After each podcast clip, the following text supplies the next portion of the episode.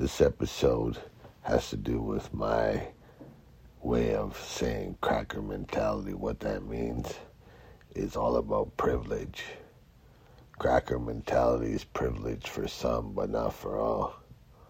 That's how I see it because on the right, if it was Obama at the Capitol and said to the people, let's let's fight, fight, fight, fight for our rights, and then Obama supporters broke into the Capitol and had violence, oh, it would be something so serious. But on the right, privilege, oh, you know what, it's just another day in the Capitol. That is wrong. And like I said, maybe when Trump did it, if Obama did it, it's it's it's just too much. Because privilege goes left and right when when privilege is for some and not for all.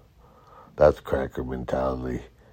That's how I grew up from my friends. My niggas taught me that how it is because it's unjust.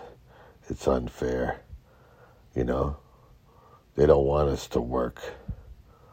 They want us to collect welfare and not work because they don't want to give us jobs, but they want the, the, the privileged jobs. Privilege has to stop. It's either for everyone or for no one. And I think everyone's privileged. That's what I believe. And it doesn't necessarily mean white people.